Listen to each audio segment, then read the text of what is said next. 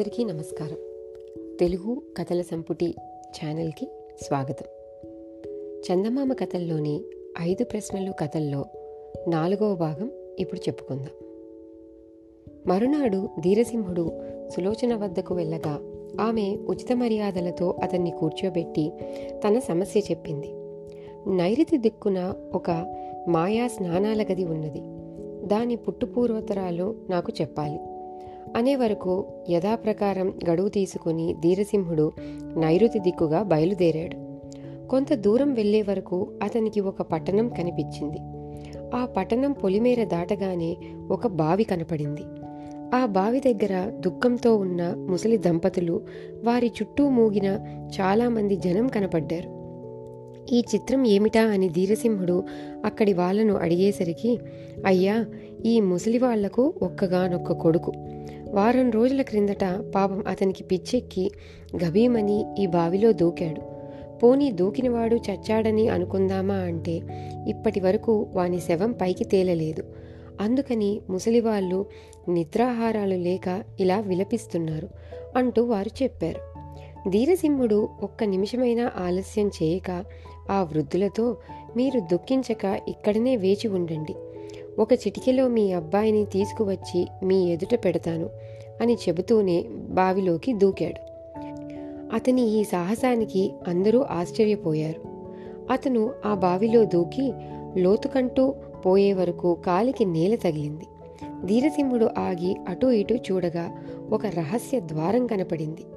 ఆ ద్వారం గుండా పోయి అతను ఒక పూల తోట చేరుకున్నాడు. తోటలో ఒక దివ్య భవనం కనపడింది.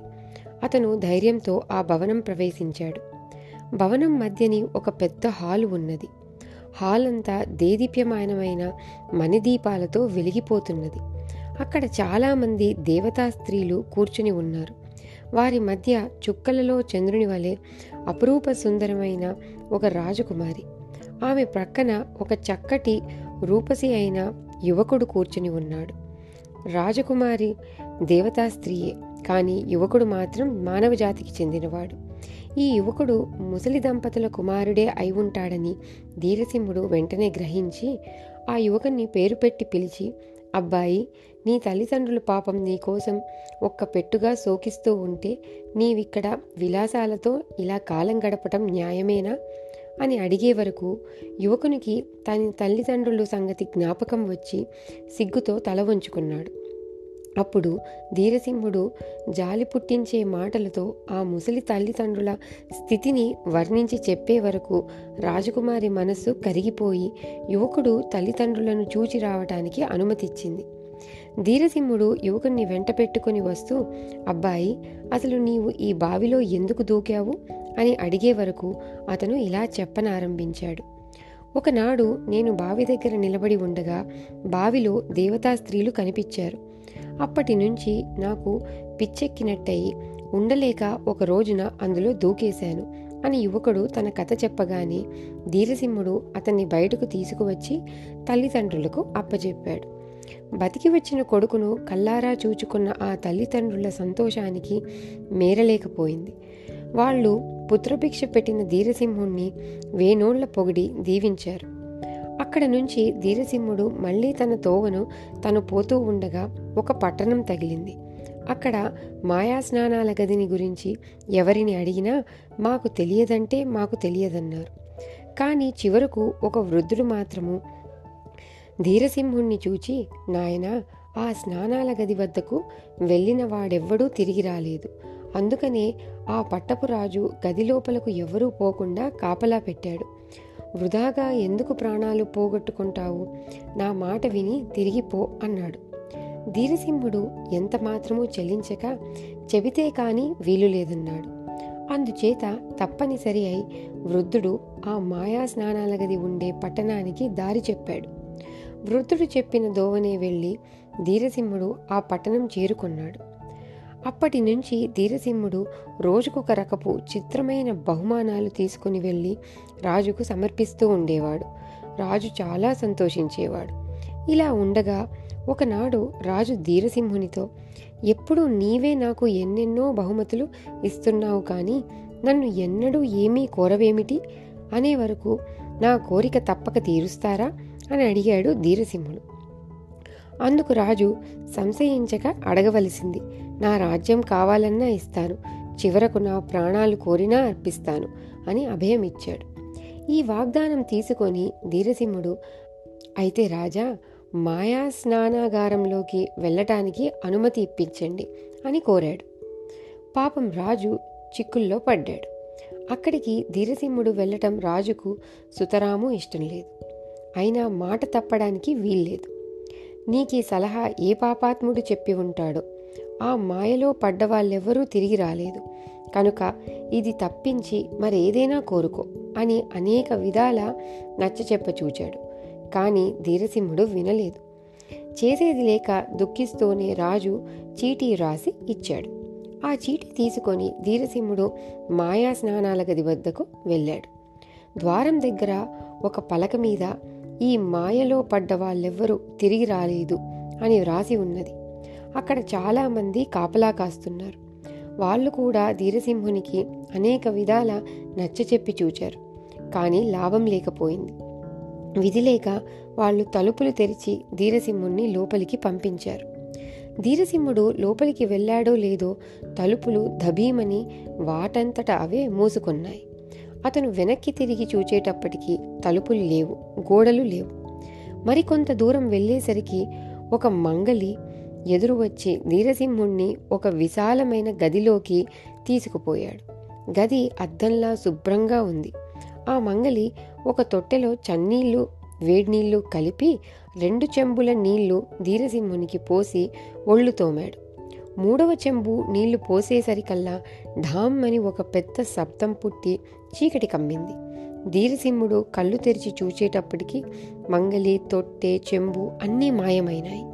కానీ నీరు మాత్రం అంతకంతకు పొంగిపోయి ధీరసింహుని గొంతు వరకు వచ్చింది. ఇదేమిట్రా భగవంతుడా అని అతను చింతిస్తుండగా గదిపైన కప్పుకి వేలాడుతున్న గొలుసు ఒకటి కంటపడింది. ఒక్కసారిగా అతను ఎగిరి ఆ గొలుసు పట్టుకు లాగాడు.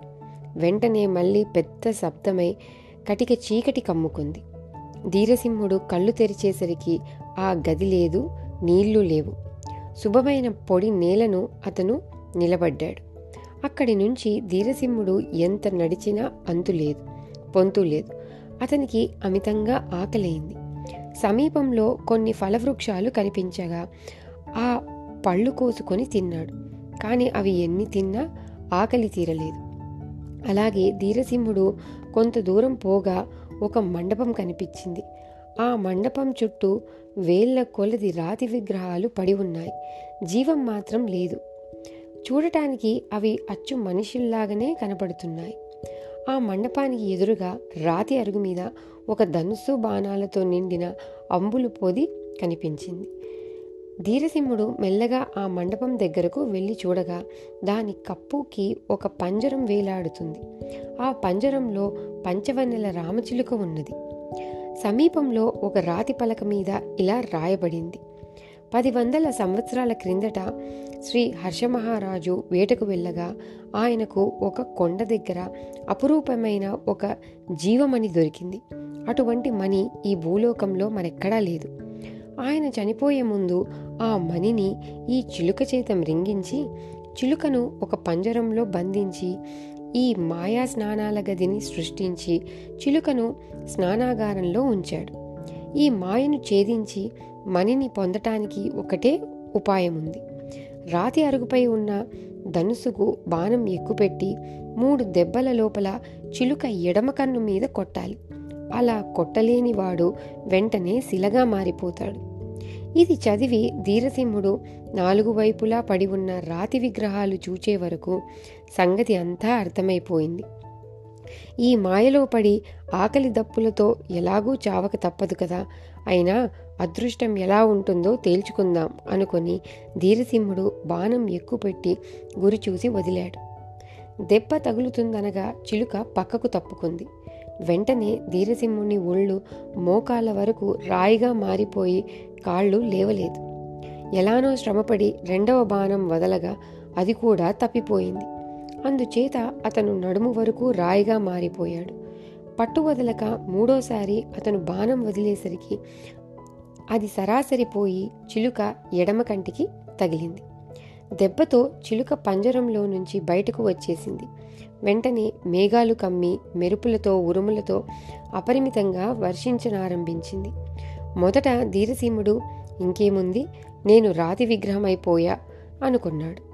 కానీ మరికొంచెం సేపటికి సద్దుమనిగింది అతను కళ్ళు తెరిచి చూచేటప్పటికీ స్నానాగారము చిలుక అన్నీ మాయమయ్యాయి. కొంత దూరంలో మణి మాత్రం దగదగా మెరిసిపోతున్నది.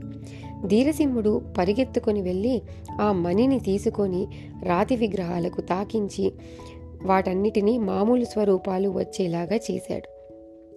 ఈ మనుషులందరూ ధీరసింహుని చుట్టూ మూగారు. ఈనాటికి తమకు ముక్తి కలిగించిన ధీరసింహుణ్ణి వాళ్ళు అనేక విధాల పొగడజొచ్చారు. ధీరసింహుడు వీరందరినీ వెంట పెట్టుకొని వెళ్ళి పట్టపురాజుతో ఈ సమాచారం అంతా చెప్పాడు.